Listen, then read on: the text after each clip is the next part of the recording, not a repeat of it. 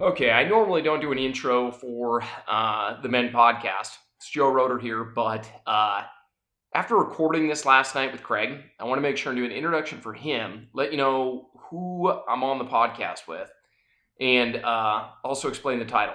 Uh, Craig is one of our, well, not one of our best fishing guides. He is one of the best and most capable, uh, technical anglers and guides that I've ever met. I mean, from two-handed casting to technical nymph fishing.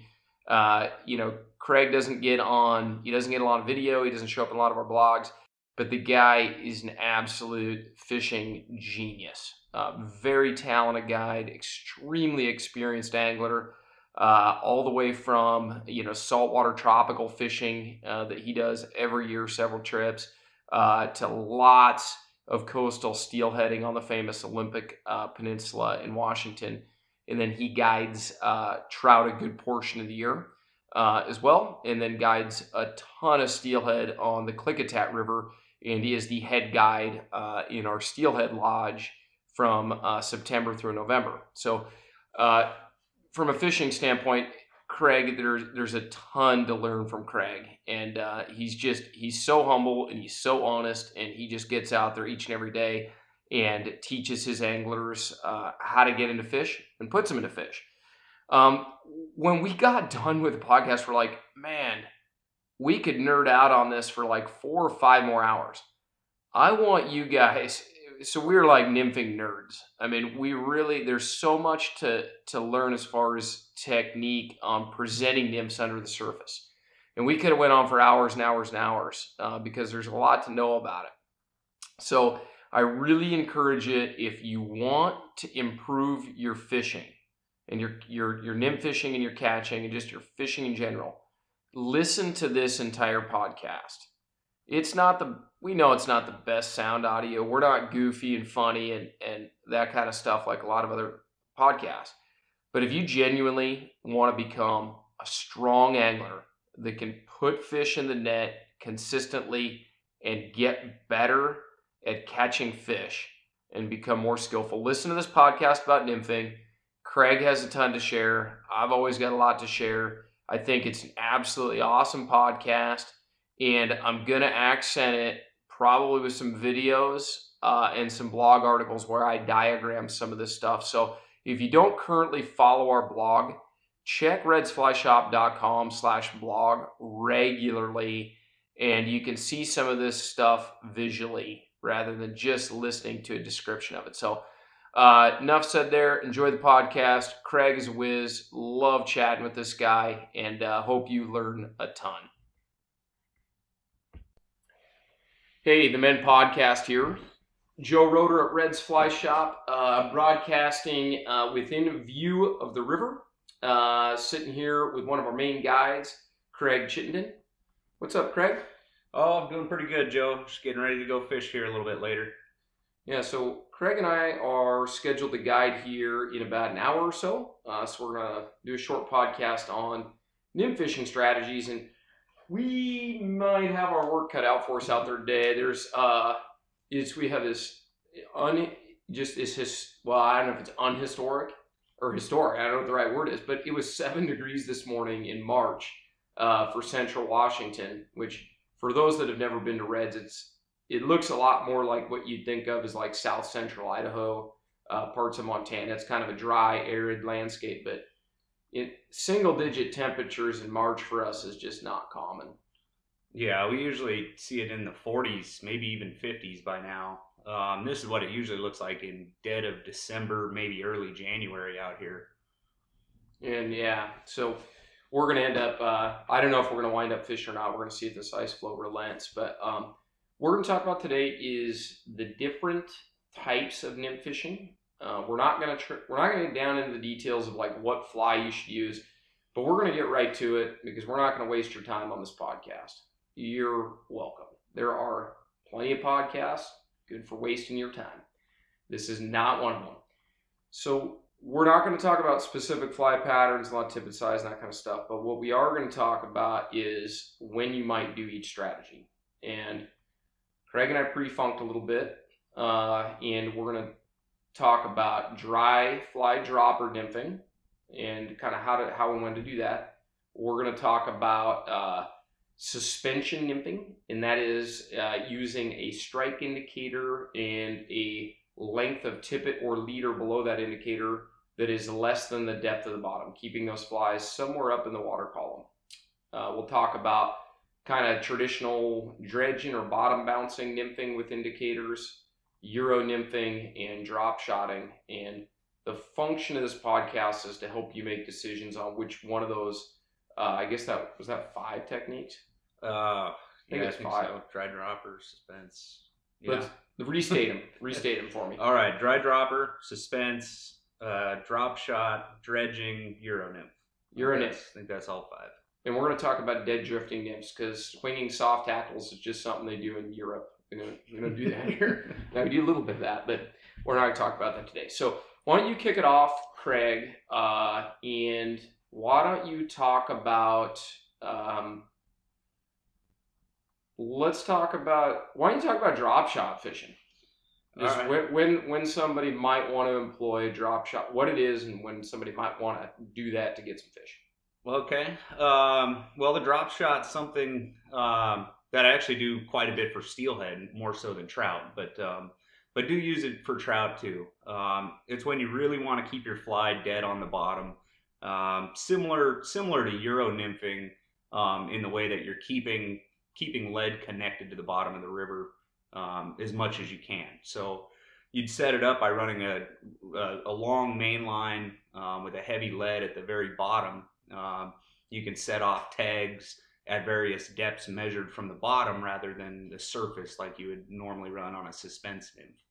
Gotcha. So the variable factor you're talking about would be you have a piece of split shot, be it lead, non toxic, split shot, whatever, some type of shot on the bottom, and then a certain distance above that shot is where your fly is going to be, rather than worrying about how deep your indicator set up.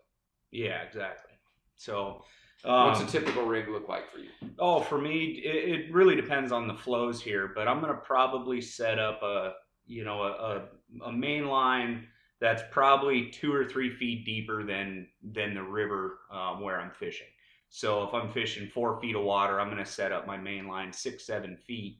Um, I usually run a couple split um, on the bottom, probably a little heavier than than Joe's run and, and some other posts, but um, you know you're going to fish it a little bit tighter lined you're, you're not going to be mending and dead drifting quite as much um, you need a little bit of tension on your on your line to keep those keep that lead bouncing along the bottom Yeah, it that's pretty similar to my setup. I know you run two flies with your drop shot rigs more than I do. I tend I tend to run one fly a little bit more.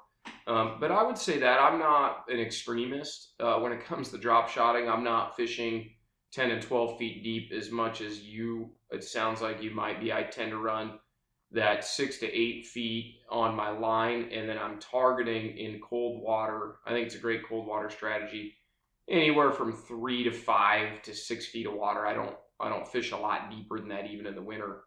But I think the main thing is so there's lots of videos on drop shotting uh, on how to set it up. I've done one that's very popular because it's simple. Um, Kelly Galloup's got one that is uh, definitely more in depth. I don't want to say complicated because it's not quite the right word. It's it's great information, but uh, get a lot of positive feedback on the one I've done. But more than anything, like people can go figure this out, right? They can see a diagram or video on how to set up a drop shot. sure My my big takeaway from what you said there was you're not you need that indicator to have a little bit of tension on it from the surface currents to keep that setup moving along the bottom. yeah exactly you, you can't be just setting big big stack mends and, and big back mends on it to uh, otherwise you're just going to bury that that lead or shot or whatever whatever you use for that you're just going to bury that right in the bottom It's Um, going to stall, is what happens. That's the right word for it because it doesn't snag or get stuck all the time, but that weight will stall and your bug stops moving. And when it stops moving, it's not fishing. Yeah, exactly. Um, and, and sometimes that, uh, you know, you, you're going to feel the fish grab it um, probably as often as you're you're going to see that bobber move. So just keeping a couple feet of you know, of your fly line downriver or in front of your indicator um, is is really is really key on uh, running that rig successfully. Which is the opposite of you know true suspension slackline technical fishing. So, uh, staying on drop shotting for a minute, when and why might an angler, and we're talking to do-it-yourself anglers. This is not folks that go on guided trips with us. We want we want to polish up you do-it-yourselfers why and when might somebody use a drop shot rig? Oh man, um, you know, personally, it's something that I use um, when I think fishing's a little tougher. Um, when I when I really feel like the fish aren't moving a long ways to come eat a fly, um, and we need to keep something you know down there on the bottom near the fish. Um, you know that that's when I use it, anyways. Yeah, so that's probably cold water. Yeah, I I think um, bad barometer, you know, just high pressure conditions where you you're you've tried your dry fly fishing. I always encourage people if there's a chance with dries, fish dries, and then you kind of work down the call and maybe trying some of the other nymphing techniques, and then drop shotting. I don't want to make it sound like a last resort, but it it because it's fun way to fish, but I typically don't go there first. I go there in cold water conditions, changing conditions or when I've struggled to catch fish. Because I would prefer to suspension them for me. I like the takes, I like castings, dry droppers, and other lighter setups better. Because um, I think there's more finesse and, and uh, articulation to it. But drop shotting can be extremely effective, especially when the fish are living, say, over four to six feet deep. You know, they're they're right on that fringe where it's tough to get get them to come up to a suspended nymph. Yeah, I, I totally agree there. Um, again, it's just fishing a drop shot like that with you know with your split shot connected to the bottom. You're just going to be able to keep your fly down there better for longer. Um, you're fishing more weight on it generally, um, so it's going to get to the bottom quicker and it's going to stay down there um, for a longer time. Yeah, it, it kind of has some of the same effects that Euro style fishing does without an indicator, except you can get much, much longer drifts. So for like big pools and big runs where we need to get a long drift, um, drop shotting can work very effectively for that. Whereas other techniques like Euro fishing, where we are t- making contact with the bottom, that's more of a point blank range thing done for smaller water. And this might be a good segue to talk about that next. But drop shotting allows you to throw, you know, you can throw a long cast upstream, get that thing down, and you can make contact and stay within two two feet of the bottom, 18 inches of the bottom for most of the duration of the drift. Yeah, you could you can run extremely long drifts. I mean, you can you can run full straightaways on on one cast and be able to keep your flies, uh, you know, in the line that that you want to keep them in. Okay, on a one to ten, deadly factor. Where's the new thing we're doing on this podcast? We're going to call it the dead, the fun factor, or the the the gentleman's factor. Oh. One to ten, deadly factor, oh. drop shot nymphing.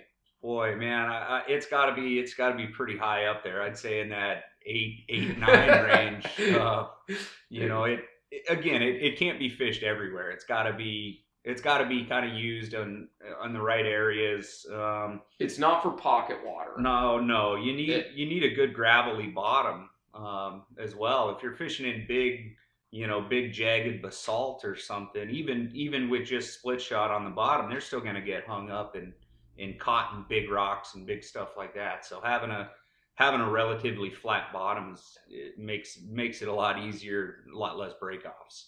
Yeah, that's a really good point. So uh, deadly factor super high, but you got to do it gravelly bottom, predictable, you know, smoother bottom. It's not for pocket water, and it's for fish when they're living. Say, you know, let's just hell, let's throw out a number over four feet deep, six feet deep. If you can't quite clearly see the bottom, it might be a good spot for drop shot nymphing. Obviously, that depends a little bit on water clarity, but we are focusing on known locations for fish. We're not throwing this up under the trees, up under the brush, or anything like that. Mid river pools, buckets, runs, deeper water, gravel bottom. Uh, next question. Yes. Staying on drop shot nymphing because there's a lot of stuff to talk about. I just I want to jump jump to Euro nymphing so bad right now. Uh, but just as far as general setup, uh, what type of indicators uh, do you typically recommend for that? you know, I, I don't think I've never tried it with a yarn indicator. I, I can't imagine that's going to be very effective. You would need such a big gob of yarn um, and and keep it dressed all the time. I I run um, our normal three quarter inch thingamabobbers or airlocks. Um, you know, the thingamabobbers uh, work fine for us in the boat. We don't adjust them a whole lot throughout the day, or at least I don't. Um, you know, I more set a depth and, and run with it as long as I can. Um, when I'm steelhead fishing with this technique, I'll use airlocks far more because I am adjusting my depth a lot more. Um, and and the airlocks allow you to do that without kinking up or, or messing up your the butt section of your leader too bad. Yeah, real similar. Um, I use the thingamabobber a lot more, three quarter inch thingamabobber. Um, you know, just talking indicators for. We should probably do a whole podcast on indicators because what a lot of people don't understand is you have to have the right indicator for the job, and the job is going to be how heavy are my flies, how deep are my fishing, is it windy, are the takes subtle, uh, is it fast water or slow water? Um, regarding drop shot, I run th- three quarter inch thingamabobber most of the time. I don't care for the airlocks as much because they don't roll cast as good and they're heavier. So if I'm guiding, I see people cast a lot better with a thingamabobber, but the airlocks definitely have some conveniences. I have done a fair amount of drop shot nymphing with yarn, but only in slow currents with lighter setups. And so like wintertime fishing, those fish are in walking speed or slower water and I'm I don't need much weight to make contact. I mean, I don't need hardly any weight. I need a BB size shot gets it down. So yarn works good for that, but yarn doesn't have the ability to pull that shot and possibly the fly. The fly is supposed to sit suspended in this setup. The fly is not supposed to make contact with the bottom. It's supposed to be eye level with the fish. But the yarn doesn't pull weight along the bottom as effectively but I think there's definitely a place for it in wintertime conditions with slow currents. And on the Yakima, I catch a lot of fish in the winter in as little as three or four feet of water in really soft currents where bigger, heavier gear might make a disturbance. But more often than not, three quarter inch thingamabobber. Yeah, that's that's pretty much the go-to indicator for me, anyways. Um, all right, not wasting anybody's time. We won't try to be cute and entertaining. Uh, if that's a byproduct of our podcast, great. Uh, but you can go listen to, I don't know, Joe Rogan or somebody uh, if you want to hear more humor and F bombs. Uh, we're going to talk about Euro nymphing now. So I'm more of a Euro nymphing guy. I got into that specifically so that I could try to get more people being effective on foot on public water. I catch plenty of fish with indicators. Um, I fish with guides all the time. I get Craig to row me down the river one day. I'll catch a whole bunch of fish. I don't need Euro nymphing to catch more fish for myself. I'm very interested in learning new stuff, and I think it's a great tool uh, for people to have and know about that are going to wade fish and they're going to wade fish popular water that they can get to the fish. And finding the fish isn't as much of a challenge as getting them to bite. And Euro nymphing allows an angler to kind of carve out a small piece of water for a day, pick it apart meticulously, and put some fish on the board. There are all sorts of pros and cons, and I'm going to speak, you know, to Euro nymphing, and then Craig can crack whatever jokes he wants about it because I don't think he, I don't think he appreciates that this prowess is what's required uh, to operate a Euro nymph rig, but the the pros are if you fish waters and you know there are mature trout living in these holes and you're having a tough time catching them there's no method more effective than euro nymphing for pure catching fish on small to mid-sized water. It can be challenging on great big rivers because you simply can't get close enough to a density of fish. Euro nymphing is typically done at what i call point blank range that's going to be within two to three rod lengths, three rod lengths being a long presentation. But Euro nymphing allows you to detect light strikes, manipulate and agitate your nymphs across the bottom, make it look like there's nymphs actually emerging or crawling out of the gravel. It's just deadly when you when you get the hang of it. So, oh, there I've done some other podcasts about it. If you don't know what Euro nymphing is, there's far better places to go look at it. Uh, get the Devin Olsen DVD set uh, of modern nymphing, uh, and then there's a new one, Modern Nymphing Elevated.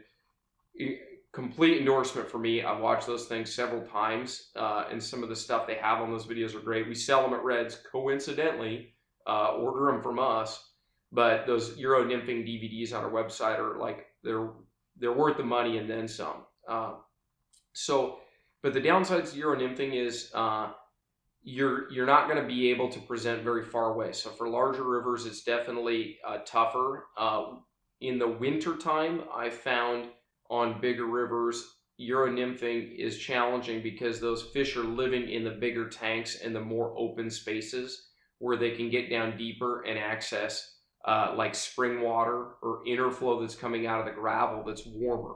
So in the spring, these fish move up into the pocket water. They're in anywhere from 12 to 36 inches of turbulent pocket water around boulders where it's very difficult to get a proper presentation with an indicator because the whirlpools and the white water swirl your indicator out of there and pull your fly out of there. And it, it, those scenarios don't work for drop shotting very well because drop shotting is it's more of a deeper water phenomenon and it's too some of that pocket water is too technical but I can absolutely clean house around swirly boulders with Euro nymphing setups when I can get close to the fish. So if I can get two rod lengths away from these fish, no problem. I can get them, and it is incredibly deadly.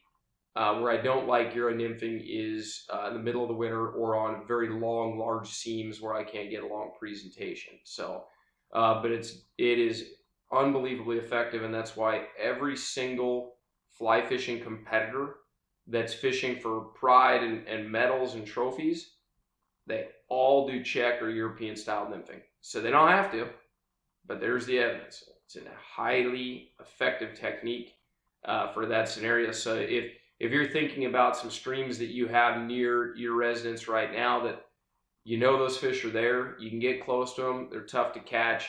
Nothing's more effective than that but you're going to have to put your reps in. And I strongly recommend you get the right equipment. I dabbled in it for years, maybe a little bit like Craig has, and I didn't use the right equipment. I was trying to do it with, you know, a really finely tapered nine foot five weight. You have to have an ultra light rod, long rod with an extremely flexible tip or soft tip so that you can manipulate those flies across the bottom and you can the upsides too are from an aesthetic standpoint i feel takes and i get to catch them on a tight line and it's not slack sloppy and messy. The other thing is if you're tired of getting tangles with indicators and double double fly rigs try euro nymphing with a single like number 10 or 12 tungsten jig head nymph and you've got one nymph on the end of a line with no indicator, no shot, it's a pretty cool way to fish. So Euro nymphing, bad when the fish are in big pools on big rivers, good when they're up in the pocket water and the fish are accessible. There's nothing dead there. Craig, comments on this thing that we call Euro style nymphing? Oh man, I I I really haven't done any anything that could truly be called Euro nymphing. Um, I, understand how effective it can be. The, the closest thing I've really done to it would be um, just truly high sticking single, you know, nymphing a single fly, um, just high sticking at, at close, you know, at close range, keeping all my line off the water. And even your indicator sometimes. And, and a lot of times the indicator maybe touching the water, maybe not. But it's uh, but it's a tight line presentation. The indicator happens, and it, it's amazing how when you hang it like that in those whirlpool, the tough, the technical currents, when you get up tension on that indicator, that's when your bites happen. Oh yeah, and and you're able to move the fly so much slower through the water too. Um, often in that in that kind of water, that surface water is just ripping through there. So uh, being able to hover the indicator just above that and and be able to take a heavy tungsten fly um, and drop it through that surface current will often Oh, you'd be shocked at how slow everything moves through that fast water. The, yeah, it's important for people to know that are learning more about nymph fishing, and you should learn more about nymph fishing. Dry fly all you can, but nymph fishing is going to get you out of bed in the morning and heading for the river because without nymph fishing, we're fishing a few months out of the year. The other thing I'm going to add, I'm going to say this again and again and again. Craig hasn't really needed, he hasn't needed to get into Euro nymph fishing. He's a pro. He fishes with pros. We catch plenty of fish. What we do in our boats rowing down a western river is so different than what the, the typical consumer is going to do. You, you, most listeners this podcast don't have access to the same resources that we do. So while he may not Euro nymph fish, he's a guide and he's going to fish out of a boat when he can. And, and when he doesn't fish out of a boat, it's going to be because he's at a destination where he's going to employ a lot of other techniques. So, I one of the biggest mistakes. I need to do a whole podcast about this. I see people attempt to mimic as a do-it-yourself angler the skills and strategies employed by guides. It is two completely different things.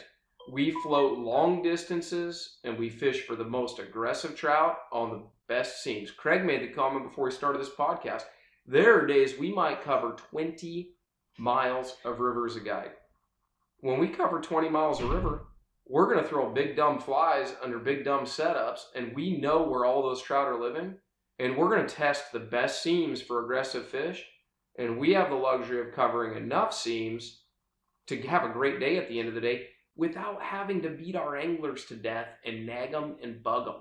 We're going to let them relax, have a good time. Totally different than the angler that's going to carve out a little section of a river. Maybe you're heading to the Madison River to do some wade fishing. The techniques you're going to do when you carve out a little piece of the Madison River to do some wade fishing of the day are going to be completely different or should be different than the guides rowing by covering 10 to 15 miles a day. Oh yeah, there's there's no question about it. I mean, um, if you're coming out wade fishing, even in the summer and you know long daylight hours, you might get four or five, maybe six spots you're gonna you're gonna wade fish in a day. Um, you know, it's just nowhere near the amount of water that that we're covering. You know, even on even on short days, we cover we cover miles of river. You know, a half day for us in the summer is probably seven, eight, nine mile float for us. Um, we're we're just going to try to cover everything we can with one pass pretty much all the way down the river. Yeah, I agree with that. It's a one and done thing. I mean, we're not going to sit typically uh, and cast over the same seam line again and again and again. You people listening, you should find spots that you're confident in casting over again and again and again. And you know, some of you need to move more, but if you know spots on your local streams where there's fish there and you're not having the success that you should be, you think about employing some of the different strategies we're going to talk about. So I'm going to wrap up Euro nymphing with that. It's something people should consider. If you're interested in getting into it, uh, there's a whole playlist on our YouTube channel about how to get into it. We got a whole section of our website uh, where we sell Euro nymphing, and I'm going to try to sell you some stuff. That's the reason we're doing this podcast. It's a fun public service, yes, but I'm going to try to sell you something. So, but for your convenience, there's Euro rod and reel setups on our website from there's good, better, best uh, type categories. Go to Fly Rod and Reel Outfits, look for a Euro nymphing rod and reel setup.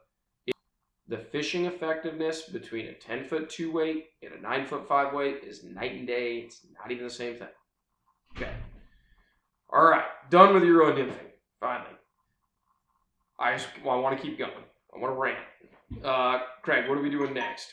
Oh, let's do uh, let's do dry dropper. How about that?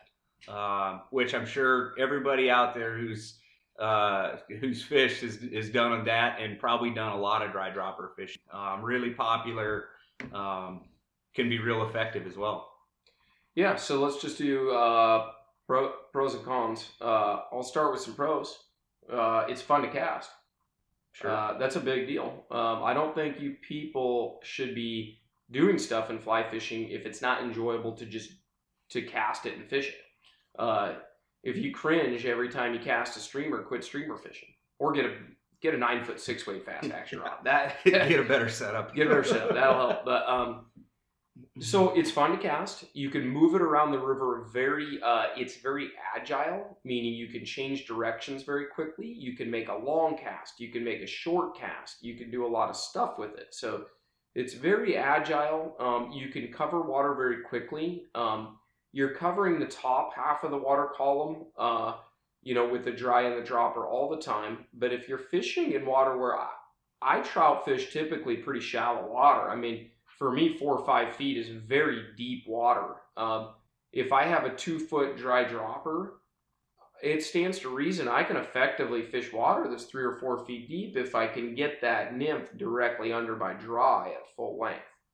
Uh, which is most people don't understand the concept of a vertical hang on a dry dropper. They that nymph just wanders around out there. God knows where. Well, you know what? Let's just be jerks for a second what are people doing wrong when you encounter the civilian angler, meaning an angler outside of our our uh, control. our control? what are they doing wrong on their dry droppers? You go first, and then I'll have my list next. Oh man, uh, they're they're spending way too much time concerned with the dry. Um, they're watching the dry fly, and they have no idea what's going, what the what the nymph below is doing. Um, you know, I I think people are with the with the dry dropper rig are, are trying to fish the dry fly way too much. Um, they they need to be fishing the nymph more. Um, put the dry fly in in places you know where it's basically an indicator. Um, you you want to be fishing the nymph on the seams.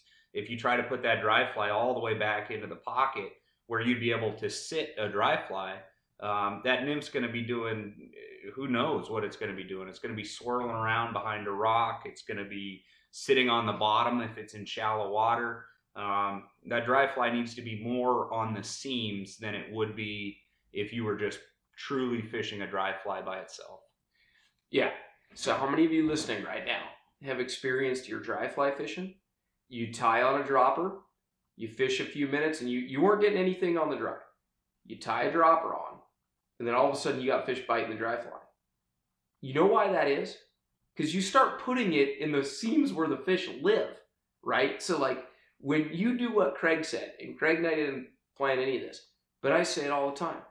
Fish the nymph and the dry will fish better because now you're actually putting it over seam lines where the fish are holding underneath the seam lines and you will learn how to dry fly fish better by fishing a nymph under your dry and you get you'll get more strikes on your dry, you'll get more strikes on your nymph, and the whole unit will fish more effectively.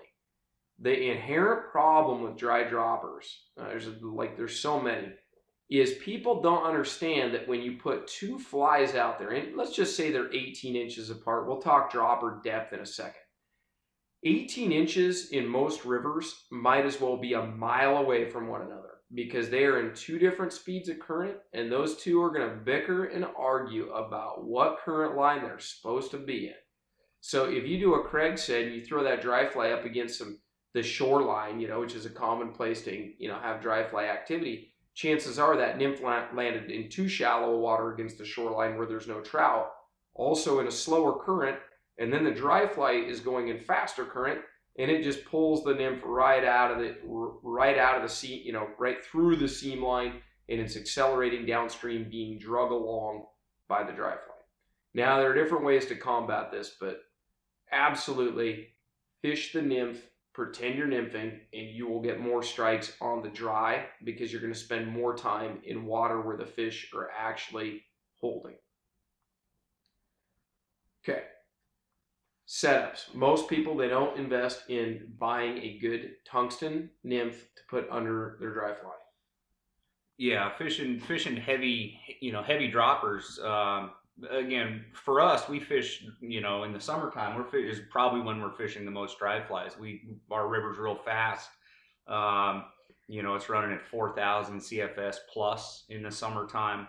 Um, and we need to keep our stuff pretty tight to the bank. Um, so we need real heavy heavy droppers to be able to cut down and, and get in some of our cut banks and under some of the grass.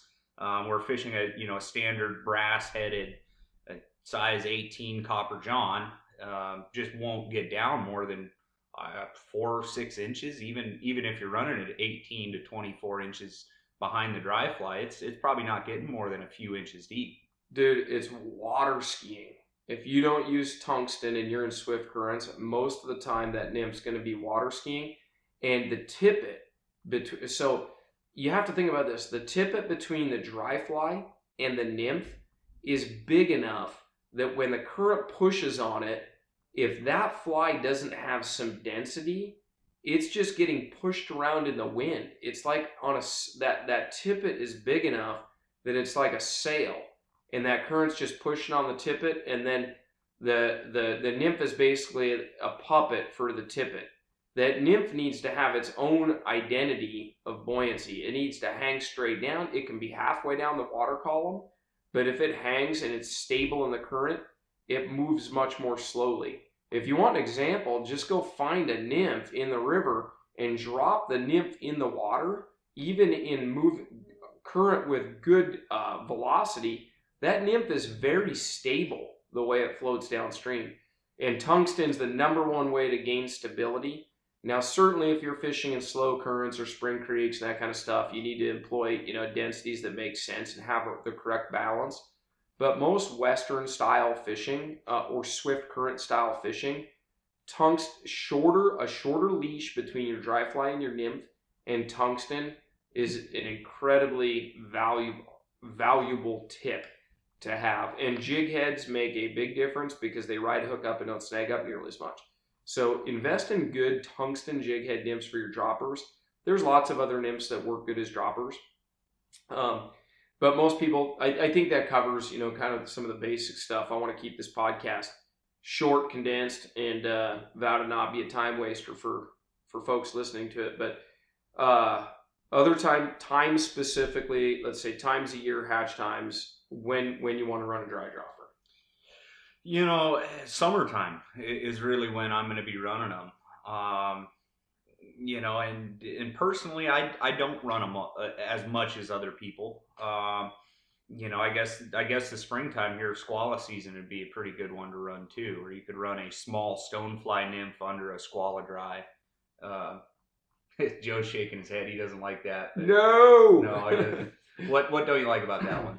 I don't want everybody doing it. Oh, okay. There you go. there you go. So, um, just the way we're fishing in the spring, um, we're out far enough off the bank that that you can actually get a dry fly, um, you know, with a dropper to to be in the right areas. Um, which which I guess we we skip some cons, which is going to be a, a huge con to the dry dropper is that dropper hanging up in grass when you're trying to fish too tight to the bank. yeah, um, if you're going to dry fly fish, dry fly fish. Yeah. The exactly. the dropper, the dry dropper is not the nymph isn't like a bonus. The dry is the bonus, right? Like if you're gonna dry fly fish and fish are taking a dry, fish a dry. It's way cleaner. It fishes better.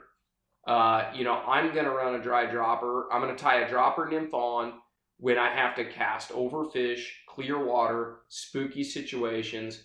I'm nymph fishing. It's under three feet deep and I can I can access those trout with a single tungsten jig head nymph. Um, I'm gonna do it when I, I want to cover a lot of water and I want to throw a long cast. I can throw a dry dropper much further than I can throw an indicator rig. I'm gonna do it at the onset of a hatch.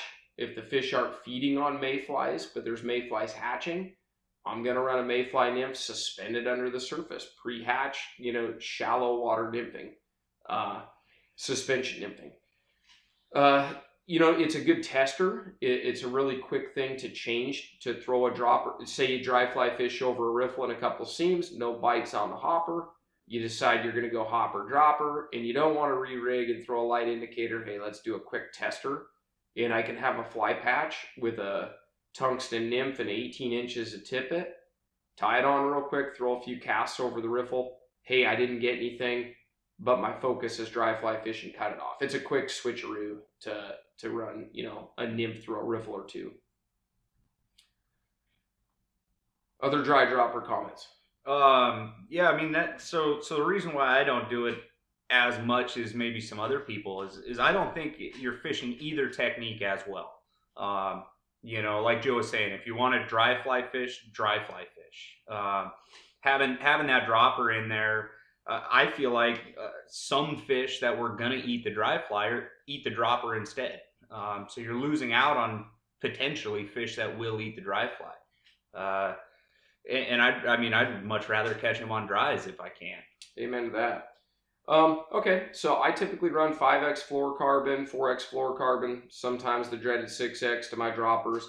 Lighter tippet sinks faster, tungsten jig heads, flies that float upright every time for a dry fly. Uh, little chubby Chernobyls work good, something with poly yarn on the wing. Uh, but that dry fly has to be buoyant enough to take the punch on a mend. You got to be able to mend the dry fly. So, you know, poly on the wing is good, but even a number 12 chubby Chernobyl makes a good little, uh, you know, indicator fly.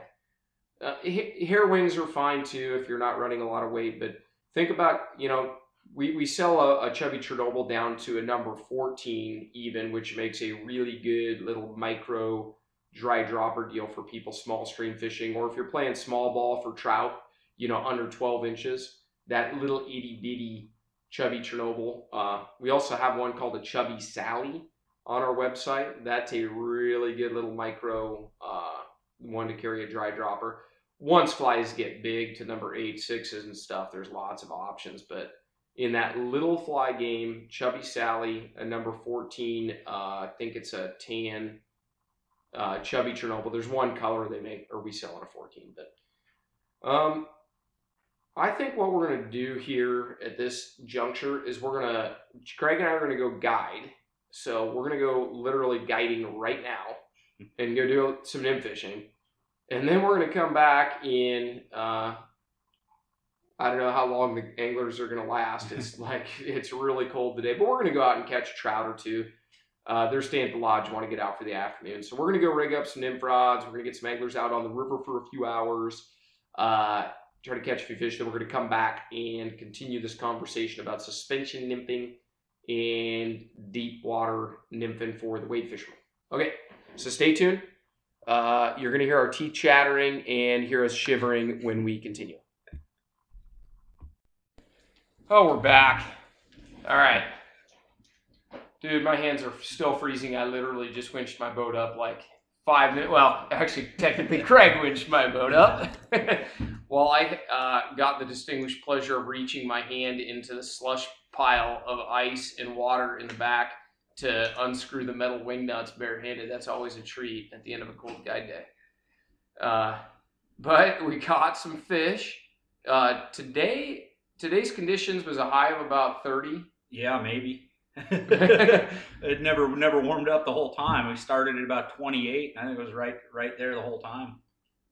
Yeah, it was a cold day of fishing. We had ice flow this morning. We had a, you know, normally it's not a typical guide typically what we're hoping for for guide conditions, but we had a, a big group of guys uh, come out. And we did a cast them last week. We shot uh, clay pigeons and pheasant hunted yesterday, and then today was fishing day, and it was cool, man. A bunch of beginners, and they just wanted to go out and have an adventure and do some cold weather uh, nymph fishing with us. And uh, we caught some fish. Had a heck of a fun day. Uh, we're gonna go join them at the lodge for uh, beer here when we get done telling you guys all about how to catch more trout on nymphs. Yeah, yeah. It, uh, it, it, was a cold one for sure, but uh, all in all, I think we did did okay. Um, I think just about everybody, if not everybody in the group, got you know at least one to the boat, which is nice, all things considering. Considering a lot of them are first time mm-hmm. fishermen fishing 28 degree weather and and uh, in March. Um, Man, that's different in no. You know, I say in March because it's different in November and December. Like a fall cold day, the water's still relatively warm. Right now, that water is flowing. It is 33 degrees, maybe 34 degree water temps. Yeah, a little little slushy. Uh, back eddies are iced over. Oh, I was, uh, I was chipping ice out of the guides from start to finish. Never never stop chipping ice out of the guides. Oh, some I was I banged into a few shelf, a piece of shelf ice today when I was rolling back up a couple of big pools. But uh, I think we left off. We talked dry droppers. We talked Euro fishing. We talked uh, drop shot nymphing. And let's talk because you fished suspended today. You fished a little bit on the short end, which is really common uh, for us guiding in boats because we fish a ve- we fish varying depths a lot. We might fish be fishing two feet of water, and then we might be fishing six. And if you're set up with your nymph rig, it's six or seven feet deep. It's pretty tough to have a bigger fishable range. So we fish a lot of short line nymphing or suspension nymphs. Anyway, uh, why don't you start in on suspension uh, nymphing and talk about how it applied, you know, what you saw today, even in these cold temps, fishing up the water column over the fish. Yeah, so uh, again, we ran what I would say is a pretty simple, about as basic nymph setup as as we can run. Uh, I had probably about a four foot butt section with my uh, indicator on it, um, straight to probably three to four feet to my first stonefly, another 18 inch drop to uh, to a little tungsten baetis nymph. Um, and we ran that pretty much the entire time. We really did not adjust depth a whole lot. A um, couple of the pools we deepened up for. Uh, but again, we gotta we gotta fish a, a, length that allows us to cover as much water as we can without having to constantly adjust the indicator for every cast. So, so for us, three to four feet allows us to fish the majority of the river. Yeah, I think what a lot of people don't realize about, and I you you brought up a good point because so my rig looks pretty similar when I when I fish short line or suspension rig. I want at least three or four feet between that fly line and the indicator. So and, and listen to that closely. Between the fly line and the indicator, you need to have enough leader length to allow you freedom to drift and mend and art manipulate that line and get drag free drifts. That's one big advantage to a dry dropper is you're your dry fly might be eight feet from the end of your fly line, you could abate a lot of drag or tension with the more distance between your fly line and your indicator, the more you can get rid of drag. The downside is simply harder to cast and roll cast. So, yeah, you don't want to run your indicator like right up next to your fly line. That's a really bad idea. There's a lot of drag. The other thing I bet you Craig does the same thing is I'm running basically a hinged leader. So I'll use, you know, if you're going to buy one, a Rio indicator leader is essentially hinged. But we build a lot of our own leaders where we run, say, four feet of uh, maybe 25 or 30 pound uh, monofilament, little tiny perfection loop. Some people use a swivel, but it's going to create a junction where you can go from butt section to tippet in, in not in a big long taper, but we want exclusively tippet from the indicator to the first fly or nearly exclusively tippet. Because if you have a fly underneath that indicator and it's on just tippet, it's going to drift much more drag free. That's why tippet is so critical. It's not because the fish sees it, it's because it allows the fly to flex, move, and act natural in the water, just like a real bug, which has no line attached to it. So the lighter the tippet, the longer the tippet, the more that bug can act like there's no line attached to it. Am I speaking the truth, Craig? Yeah, ex- exactly. Um, you know, any anybody who's been on a guided trip and who's got there and put a brand new leader, uh, you know, t- brand new tapered leader on their fly line before the trip, the first thing we're going to do is pull that off, coil it back up, hand it to you, and then put one of our nymph rigs on there. Or um, or if the guy or or the guy cuts it in cuts half. it right in the middle. Yeah. I'm not gonna lie, I've done that when I've been out of butt section material, but leader material before. the people just cringe, but you're like, no, we gotta we gotta do the right thing for the job. And then, uh, you know, the other thing, like an encouragement for anybody listening, is get good at your knots because what we do is we adjust our tippet length a lot. Like if we want to run a little deeper, we might move our indicator I would bet you, and I'm just speaking from my own guiding, I'm I'm just tying on 18 inches more tippet. I mean, I'll just cut the fly off, do a triple surgeons, tie the fly back on. I can do that very efficiently. Um, it, it's not it's not much work to gain additional depth and maintain a long piece of tippet, which allows the fly freedom of movement. So in suspension nymphing, uh, adding or subtracting tippet is going to be more common for me than moving an indicator and and we should actually back up. Hopefully, people are still listening here because we probably should define what we're talking about when we say suspension nymphing or short line nymphing. Those are like two terms that I think can be used interchangeably. What, how? Why don't you define what we're talking about when we say suspension or suspended nymphs or short line nymphing for people? All right, um, man. I guess I've never thought of describing that, but it, it's Dude, really we get going and we just use terms that people are like, "What the heck are they talking about?" But yeah, we should outline what what it means. Yeah, so it's just our our what I would call standard nymph rig. Uh, again, we have a, a measured out butt section anywhere from four to six to eight feet if you're if you're able to fish that. Um, Joe was saying that might be 20, 25, 30 pound. Uh, for me right now, I'm I'm running 15 pound, um, which is really light for a butt section. But when we're fishing smaller, lighter flies, um, when I adjust the indicator, I'm going to be able to sink that butt section a little better. Fifteen pound. What kind of leader material? Uh, Seaguar fluorocarbon. so, so thi- yeah, thick, stiff. Yeah, not like fifteen pound fly tippet, which is half the diameter. Yeah, not a tippet. It's a true, you know, it's not measured in X like our tippet is. It's a true, you know, heavy fluorocarbon, um, but it's going to sink and allow better than a 30 pound Maxima or, or some other, you know, some other brands will. Um, but again, so today, four foot butt section. Um, I have a loop on the end of that. I directly hang, I ran straight 4X tippet from that to my first fly. Um, again, that was about four feet for most of the day. Uh, and then another 18 inches on 5X to, to my dropper bug. Um, and again, when we're doing that, we're, we're measuring from the surface on that uh, versus the drop shot rig or Euro rig, which is going to be measuring from the bottom.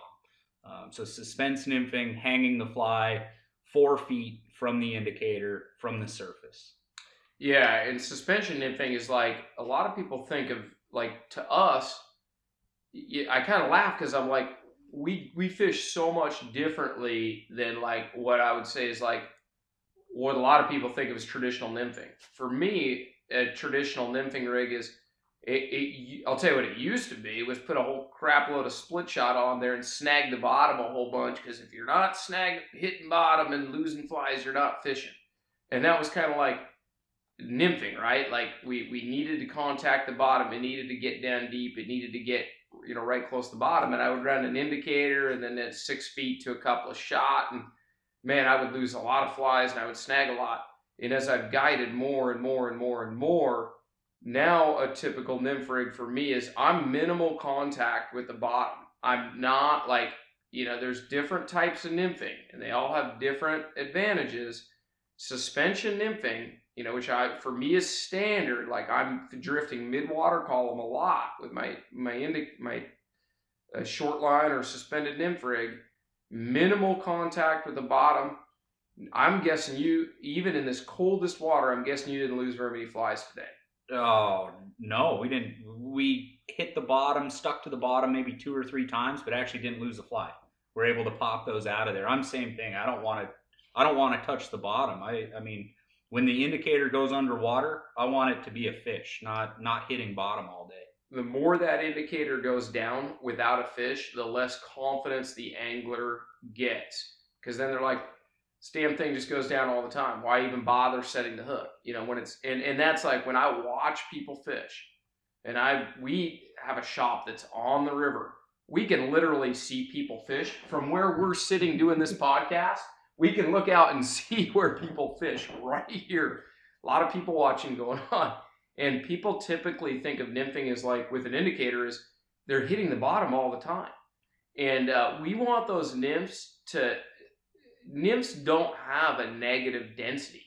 When you go catch a nymph, and I would challenge people listening to do this, go to a river and flip over a few rocks and grab a, a caddis larva or a mayfly nymph or a stonefly nymph. It doesn't matter what it is, and I don't care. Maybe you don't even know the names or how to identify them at this point.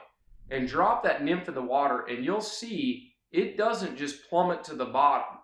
It will have a very neutral buoyancy, just barely negative, and it'll sink slowly and it'll levitate through the water column in a very controlled, uniform fashion. And that's really what we're imitating with those suspended nymphs. The other thing, so, and I, I just want to draw this because I think, like in steelhead, and we fish, uh, you know, I'll fish drop shot rigs and heavier stuff for steelhead, but I fish suspended a lot for steelhead when I when I indicator fish for steelhead, and this is really where I I think I was guiding one day and I really put it into perspective by going, okay, I'm fishing six feet of water and I'm fishing four feet under my indicator. And if I do if I do my job right and I get that fly directly under the indicator, which is a challenge, just because you have four feet of depth under your indicator certainly doesn't mean the fly is getting to four feet. And say the fish is a foot off the bottom. I'm within 12 inches of that fish. I can fish a four foot deep rig, fish it short, and fish it in six feet of water, and I can get within 12 inches of that fish. I could fish it at three feet and be within a body length of that steelhead. It it really like when you're fishing suspended, you're covering a lot more water than you realize you are. The trick, however, and, and the other thing is to trout, and we'll focus on trout, and we'll just roll steelhead into this since they came up, but those species are designed like the way their mouths and their eyes and stuff are, they're made that they attack up. That's why trout like dry flies. That's why steelhead, when they're feeding in the ocean, they swim and they attack towards the surface oftentimes. They're not made to suck stuff off the bottom. Even with our drop shot rigs, we're not trying to put the fly on the bottom. As Craig said, we're trying to keep that fly intentionally off of the bottom.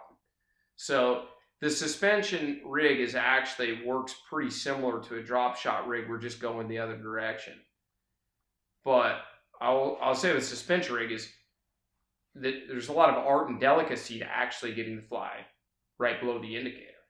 Oh yeah, that's the that's the biggest challenge. Um, you know, I mean, just you have to get exactly drag free, and and oftentimes even apply a little bit of upstream drag to your indicator to really get your flies below the indicator. They're almost always going to be want want to be way behind the indicator.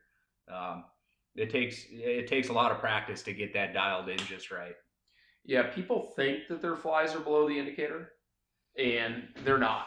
Um, they're they're they're usually. I was talking about dry droppers, and the further your dry fly and your dropper are away from one another, the more those two are going to bicker and argue about which seam to, to, to be. And the the nymph will drag the dry fly, and the dry fly inevitably will wind up towing the nymph downstream, and the nymph will be an inch or two under the surface when you think it's 18 inches under.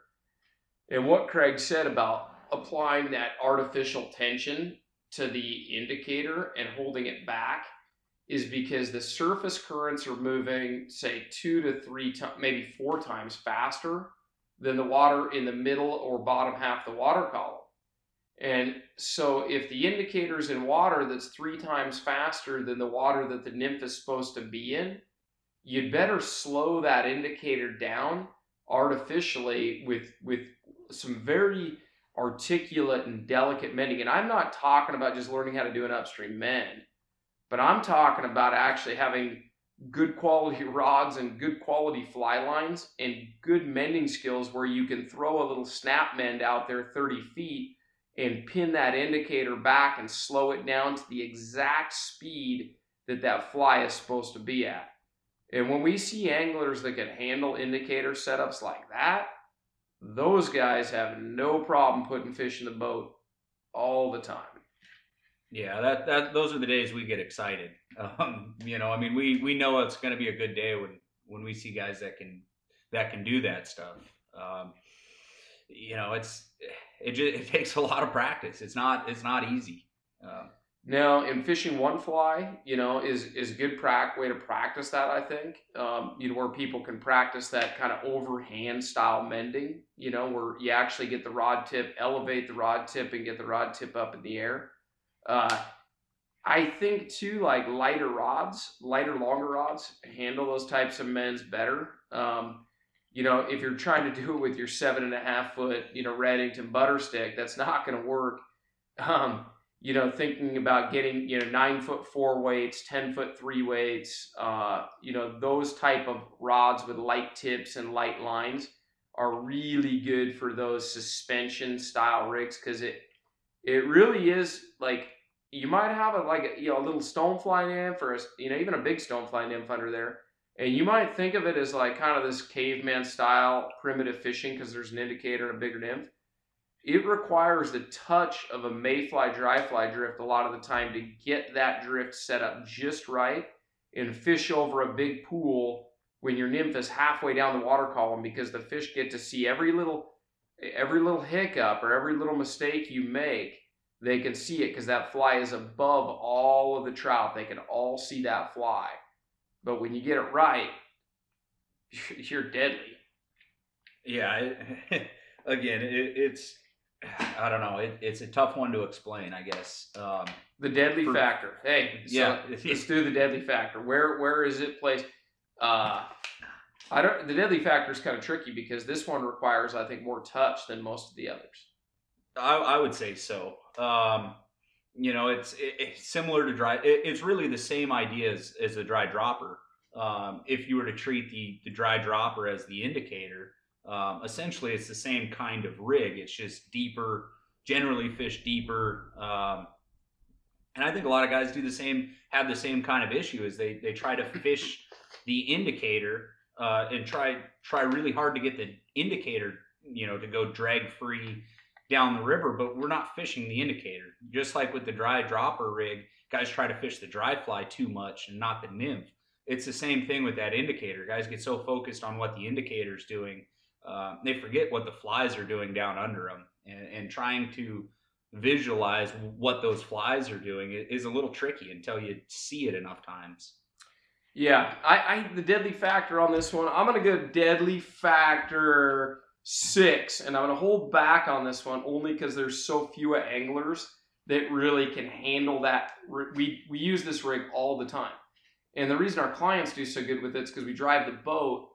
We pace the boat on the indicator. I I don't want anybody listening is on a guide trip to feel bad when I use this term, but this is the best way for us to spoon feed clients fish is we get the we get the indicator in the right seam and we can pace the boat off the indicator very effectively and we can get really really long drifts with the with the suspension rig but it's one of the harder ones for people who are wade fishing or fishing DIY to be successful because the rower the rower has a huge impact in the guide game so I'm gonna go deadly factor six uh, with a lot of potential uh, for return on angler skill. If the angler's got those little mends and that delicacy and that touch, they can drive their own drift.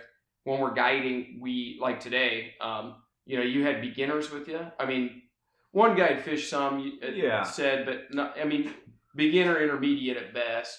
Yeah, uh, I'd, I'd, say that that's pretty fair. Um, and you were doing a lot of. I mean, they get they get the fly lined up, and then you do a lot. You give a lot of help with boat. Um, and that's how people learn and have some fun. But uh, this one's a little trickier. Don't just think because you're you got a you suspended rig out there that it's doing what you think it is. Getting that fly directly under that indicator and getting the two to levitate and please picture that term.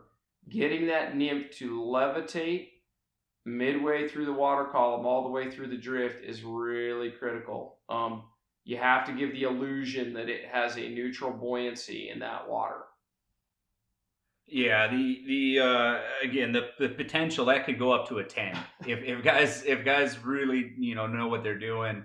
Um, that it can be as effective as I think anything we do, um, which is why you know anytime you get in a guide boat, that's pretty much the first thing you know you see 90% of the days the first thing we do is is put an nymph rig on yeah and and some guides um, you know, if you've been on a guided trip or you, you fished, you know, uh, a, a lot, let's say, guides will use split shot some of the time. Um, and really that's a ballast that is aiding in the uh, elimination of drag for this suspension rig. And I fished a lot of split shot on these types of suspension rigs when I was, uh, say, my first 10 years of guiding. Um, my last, this is going to be my 19th year or 20th year here uh, this year. But the more I've guided, the less shot I use, and I try to make the anglers kind of earn it and and you know polish their skill set a little bit. But if you've been in a guide boat before, or you found that your drifts seem to work a lot better when you have a piece of split shot above your nymphs, a lot of times that's not just because you're getting deeper. It's because that split shot is a ballast and anchors your drift and minimizes the tension between the fly and the indicator. When you have when you have the ability to to get a really good drift, you're gonna find that need for split shot above your fly uh, becomes much less necessary when you have the right touch on your drift. Totally agree. We we didn't use any split shot today. Um, And you're fishing in 33 degree water. yeah, yeah, no no split shot today. And I would say trout fishing over the course of the season, there's only going to be a handful of days I might put split shot on, um, and those are probably going to be windy days um, because we have such a harder time controlling the indicator with mends and that kind of stuff on windy days um, than anything. But your fly will not get any deeper because you have split shot on there. If your fly is four feet from the indicator, it can only get four feet away from the indicator. It, it cannot get any deeper than that, no matter how much split shot you put on there. All it's going to do is is help you get there faster if you're not able to get a little bit of, of really slack between the indicator and fly. Uh, initially, get some slack in there to help those guys sink down, and in that case, they'll get there the same the same time. Yeah, we could do like a, a, a ton of podcasts just about. I mean, nymphing is so complicated, but what you know, split shot has purpose, but a lot of people use it as a band aid or a short term patch for their lack of being able to get a drift. And I didn't mean to sit here and sound like some pompous jerk, but the truth is, like a lot of people experience that early in their fishing career. They're like, man, I just catch way more when there's a big chunk of split shot on there. Well, you're catching way more not because it's just getting you deeper getting you there faster. A lot of times it's what's anchoring and eliminating the drag because it's slowing your drift down for you, most of which can be done by really good line handling. So the other thing, you know, is like when we get in really windy conditions, we get a lot of downstream wind and and now we have downstream wind speeding up the indicator and we have the surface currents which are moving faster speeding up the indicator. And that shot can go a long ways in mitigating some of that wind speed on the indicator too. So shot has some really good applications. Just make sure that you understand how to handle your line in a way that you're getting that fly drag free and giving it the illusion that it's got neutral buoyancy and it's just drifting along in what's called a nymphical drift. And nymphs do that. They don't live in the same spot their whole life. They don't always crawl to where they need to go. There are, there are temperature changes that happen. There are barometer changes that happen. When we get an extremely low barometer, when we get low atmospheric pressure, a lot of the time that's when the nymphs go, hey, now I'm buoyant. It's time for me to lift off this rock and go surfing because I need to live I need to begin living in shallower water or slower water because rivers change all the time. Sometimes the river's swift, sometimes the river's uh, low, sometimes the river's muddy, sometimes it's cold, sometimes it's hot.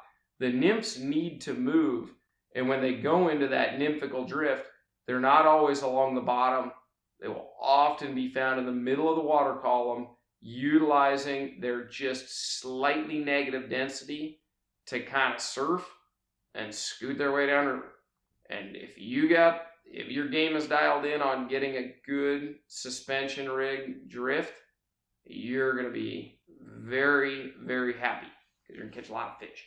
Because it's got deadly factor 10. If you can, can be. yeah, if you got the handles. Uh, last thing about suspension nymphing. Uh, talk indicators real quick for uh, the tell them what happens when they got too big an indicator for suspension rig.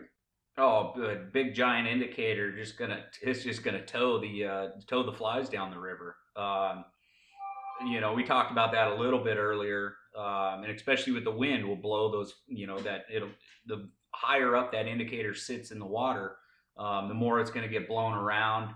Um, you know, we really want a portion of that indicator underwater. Uh, it, it's hard for us to kind of visualize that because it's so small, but the amount of resistance that is on the indicator to get pulled underwater by a fish as well. Um, I actually talked with my guys about that a little bit today. Um, you know, it, again, it's hard for us to picture such a small, you know, small indicator with that resistance, but um, imagine, imagine, you know, gluing a rope to a basketball and trying to pull that underwater it's going to be way harder to pull that underwater than a tennis ball. Um, yeah. Imagine, uh, imagine trying to nymph uh, with a basketball for an indicator. Oh. You think you get a pretty good drift? No, no, no drift. I would take a pretty good fish to pull that under too. well, yeah, and it's going to float way too fast. You know, those big, you know, just imagine using, you know, tying your little, you know, you know, size 12 nymph to a basketball and sending that basketball adrift downstream. That basketball has all the control of that drift now.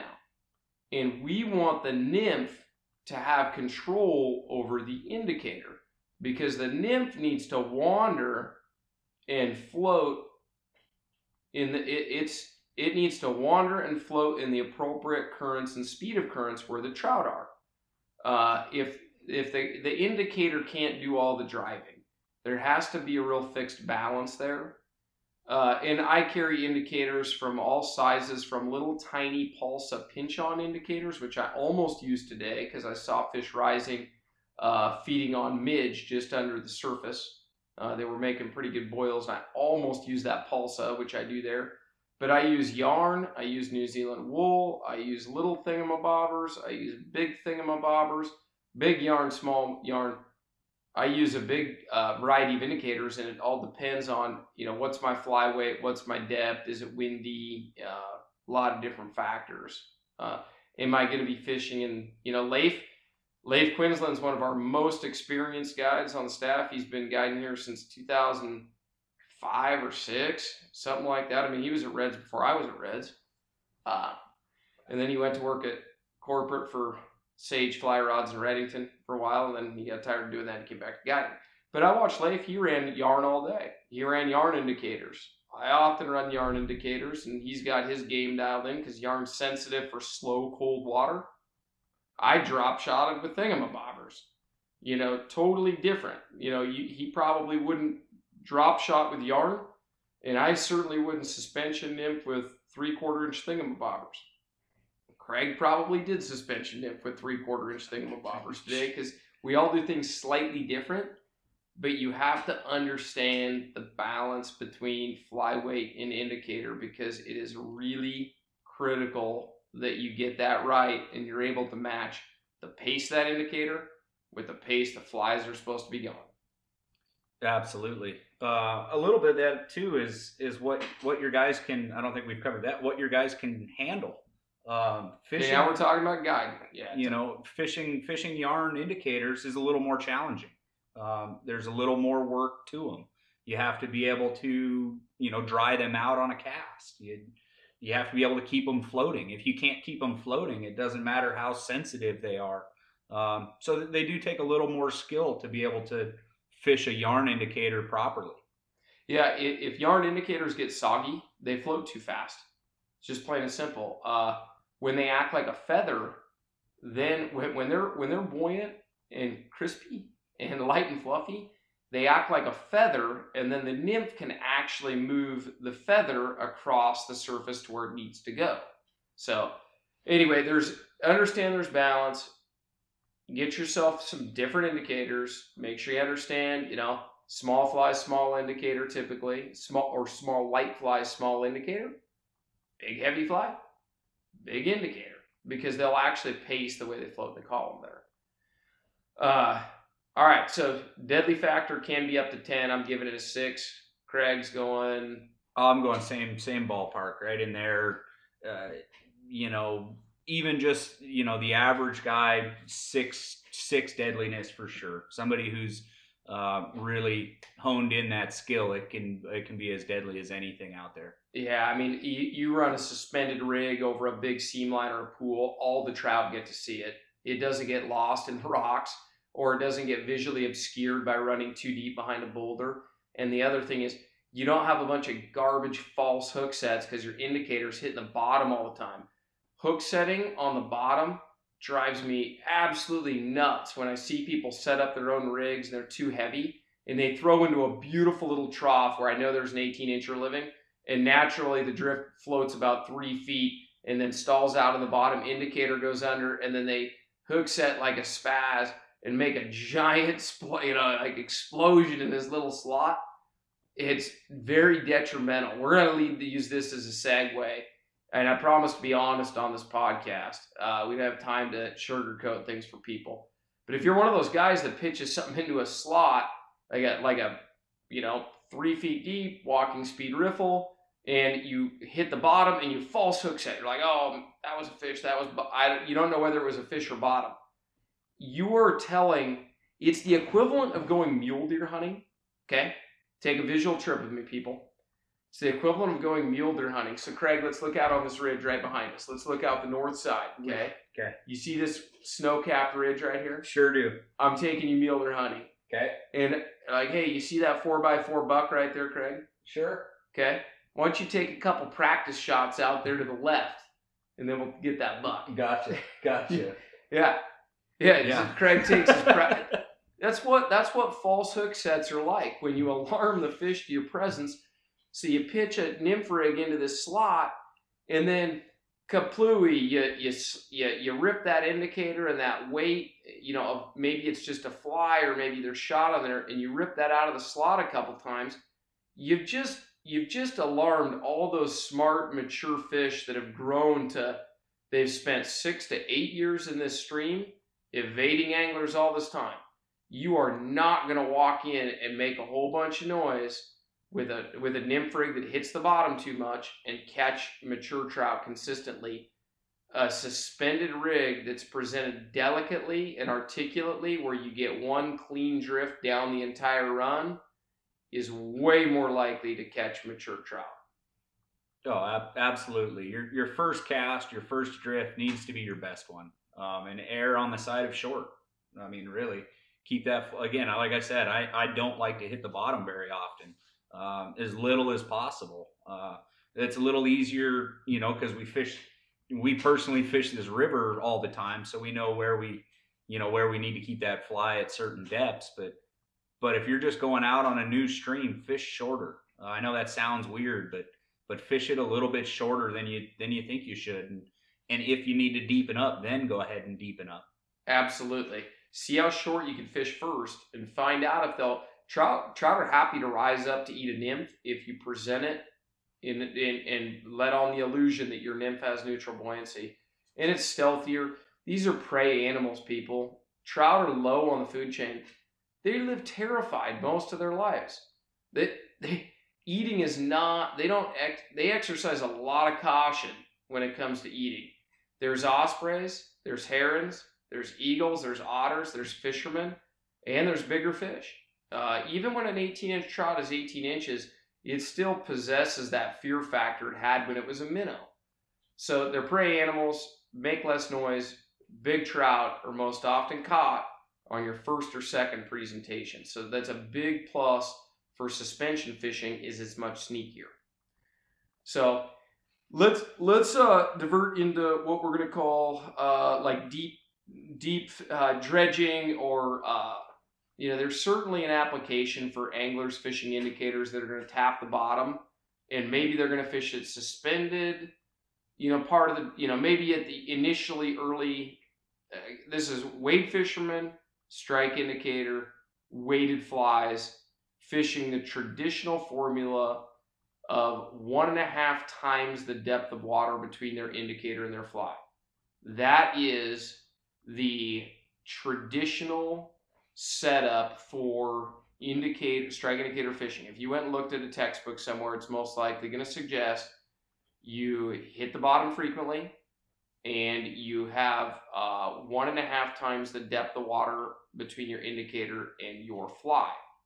So, and, and that can be very effective in a lot of situations. It's not my favorite to do, but it again, I'm a guide and I'm fishing differently, and I have a set of skills that a lot of people don't have. And personally, I prefer other strategies, but somebody's a you know beginner to intermediate, uh, you know even advanced intermediate. This traditional type of setup can be very, very effective for them if they know the, all the pros and cons. So, uh, we need a name for this. We're just going to call it trad nymphing you know, like traditional nymphing, Okay. you know, like old school trad nymphing. So, trad nymphing. Uh, what are uh, I don't know the quite correct question, but what are like pros and cons? Like we got to put ourselves in the position of an angler that's going wade fishing, and maybe he's using a pontoon boat, or he's floating downstream, or she's wade fishing, or she's using a pontoon boat and going downstream. You're welcome, ladies. Uh, what what are the pros and cons of trad nymphing? Oh, cons are going to be you're going to lose flies for for starters. Um, It's fine. They buy Yeah, they buy flies at the shop. Sure. we work at a fly shop, so maybe that's not a con, but but uh, but you are you're gonna you're gonna hang up. You're gonna have a little more downtime. Um, it, it can be a little frustrating if if you're hanging up and breaking off a lot. Um, and tangling. tangling probably going to Yeah. tangle more too. You've got a longer setup, probably fishing with more weight, probably more split shot. Um, but again, you're going to keep that fly down there by the fish, so it's going to spend more time deeper. One of the upsides here, uh, yeah, I mean, there's there's a lot of cons. It's trad nymphing, right? It's like if you look at a book, go get instructed. This is gonna be how they're gonna tell you to fish. There's the upside is that a lot of people can't cast all that far. Like, and I'm not gonna say you need to be able to distance cast, but it's a limiting factor. If if you can only cast a nymphing setup 20 feet, that's two rod lengths, right? You need to get your fly down pretty early in the drift. Like if you're a beginning fisherman, you're like, I'm not that good of a caster. Hey, trad nymphing can be really effective for you because it's going to be set up a little bit heavier. It's going to you generally we're going to have a, a piece of weight on there to aid in the the uh, mitigating the tension that occurs between the indicator and the nymphs. So it's going to sink and get down a little bit quicker. You can fish uh, ledges where you start your drift up in a riffle and you bounce it down the ledge into the deep pool. The deep pool is going to require a little bit of weight to get down in, and your whole drift might be 25 feet, you know, or 30 feet, 10 to 15 of which, excuse me, is kind of the sweet spot in the middle. So trad nymphing can be really effective for people kind of getting into the nymph thing. Uh, they don't want a suspension nymph they can't cast a long ways. They need to they need to bounce those flies off some deeper ledges. European style nymphing is generally a much more advanced technique that people get into later on. Drop shot nymphing is a little bit more of an advanced technique. Trad nymphing is kind of the entry point where people figure out what it's like when the indicator hits bottom and it goes down. How does it look a little bit different when it hits a fish? And it's just you're to end up probably feeling your way into this whole thing with trad nymphing. So, one and a half times the depth of water. Fishing two flies is very common. Using a piece of BB size split shot above your fly setup is very common. uh, indicators generally are going to be, um, you know, a, you know, it used to be a corky. Now it's like a thingamabobber or what's called an airlock. If you have no idea what those are called, just type in thingamabobber uh, on the search bar of Red's flyfishing.com. That's our online store. It's it's actually a trademark name. Yeah, yeah. It's, it's so you you may hear me say bobber more than more than other people. Um, you know, I, yes, we're fly fishing, so there's strike indicators, but uh, but if the thing is called a thingamabobber, so I don't feel bad calling it a bobber. Yeah, when you buy, no, it's bobber. It's in the name, right? Uh, we're not gonna we're not gonna church anything up here. It it, it acts as a bobber. It you know, but bobbers, you know, it, it is a strike indicator because strike indicators it doesn't just bob. Strike indicators should be manipulated um, and slowed down and not just suspended. It's a little bit more dynamic than a bobber, but we call it bobbers. Uh, so I, I think a typical setup looks like a, a three quarter inch thingamabobber. When you buy thingamabobbers or airlocks, get half inchers, get three quarter inchers. One inchers are really relegated to just steelhead or extremely large salmon fly, stonefly type nymphs. Um, really, really heavy. I've never fished a one incher for trout. Uh, three quarters is kind of the sweet spot. But the indicator needs to be buoyant enough that it doesn't go under with every little contact with the bottom. Yeah, yeah. Again, we we said it earlier. Every time my bobber goes underwater, I want it to be a fish. I don't I don't want weight or drag, uh, which is a, a lot of drag will pull our fly. You know, pull that indicator underwater. Um, and, and I don't want false takedowns. I guess for lack of a better word. Yeah, yarn doesn't yarn doesn't play as well for trad nymphing, although that is the you know it was the original. Uh, big yarn is fine. I really like yarn. I much prefer when I personally fish. I'm running yarn almost all the time. When I guide, I use thingamabobbers a lot because people can they can mend the crap out of the thing, and it just goes. It'll sink, and then it'll go whoop whoop whoop whoop. It'll corkscrew right back up to the top, and and it's not as sensitive. So, you know, we do some things different guiding than we might personally, but yarn isn't as applicable to trad nymphing. The indicator needs to be buoyant enough that it doesn't go down with every little contact that it makes with the the bottom of the river.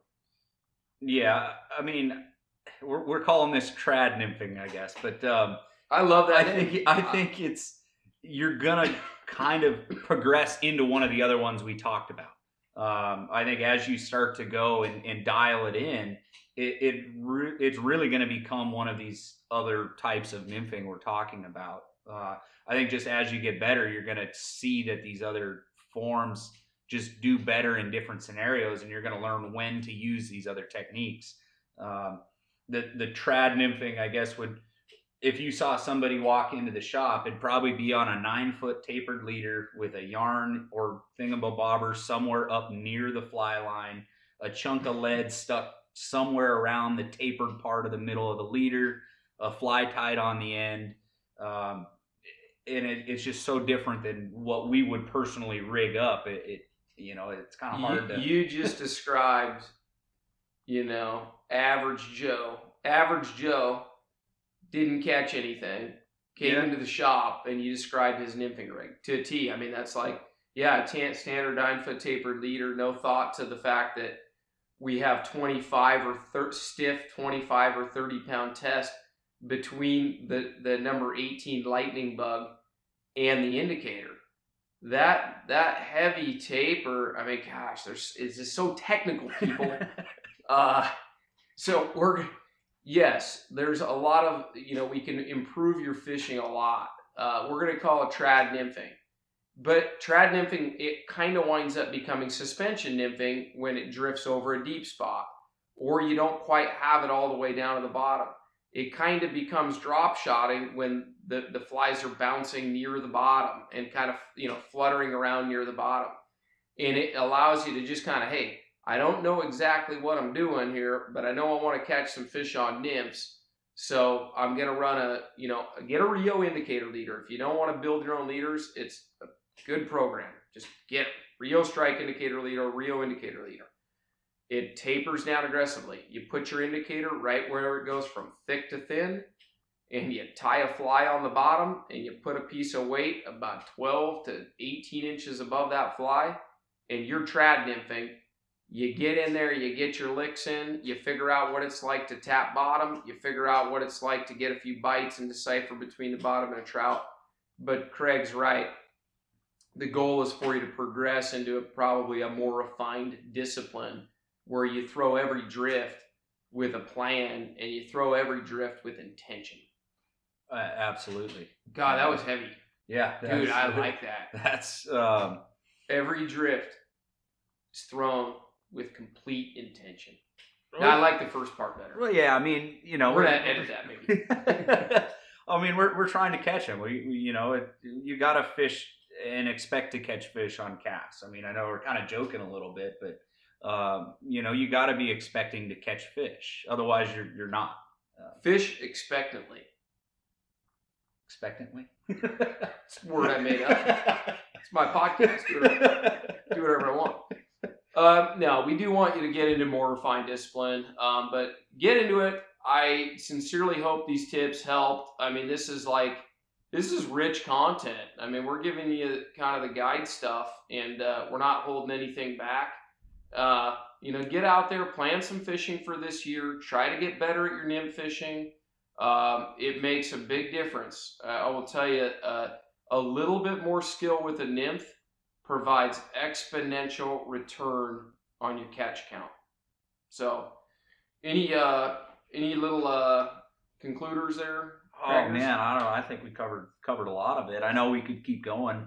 We on did. a- I think on the a lot of podcast those- like an hour and twenty six minutes, and I mean, we should probably go back and, and at some point these podcasts. I mean, we don't make any money off these podcasts. We just hope you buy something from us someday. But truthfully, like each one really kind of needs its own podcast and blog entry, like so we can diagram some of the stuff. That that's my job.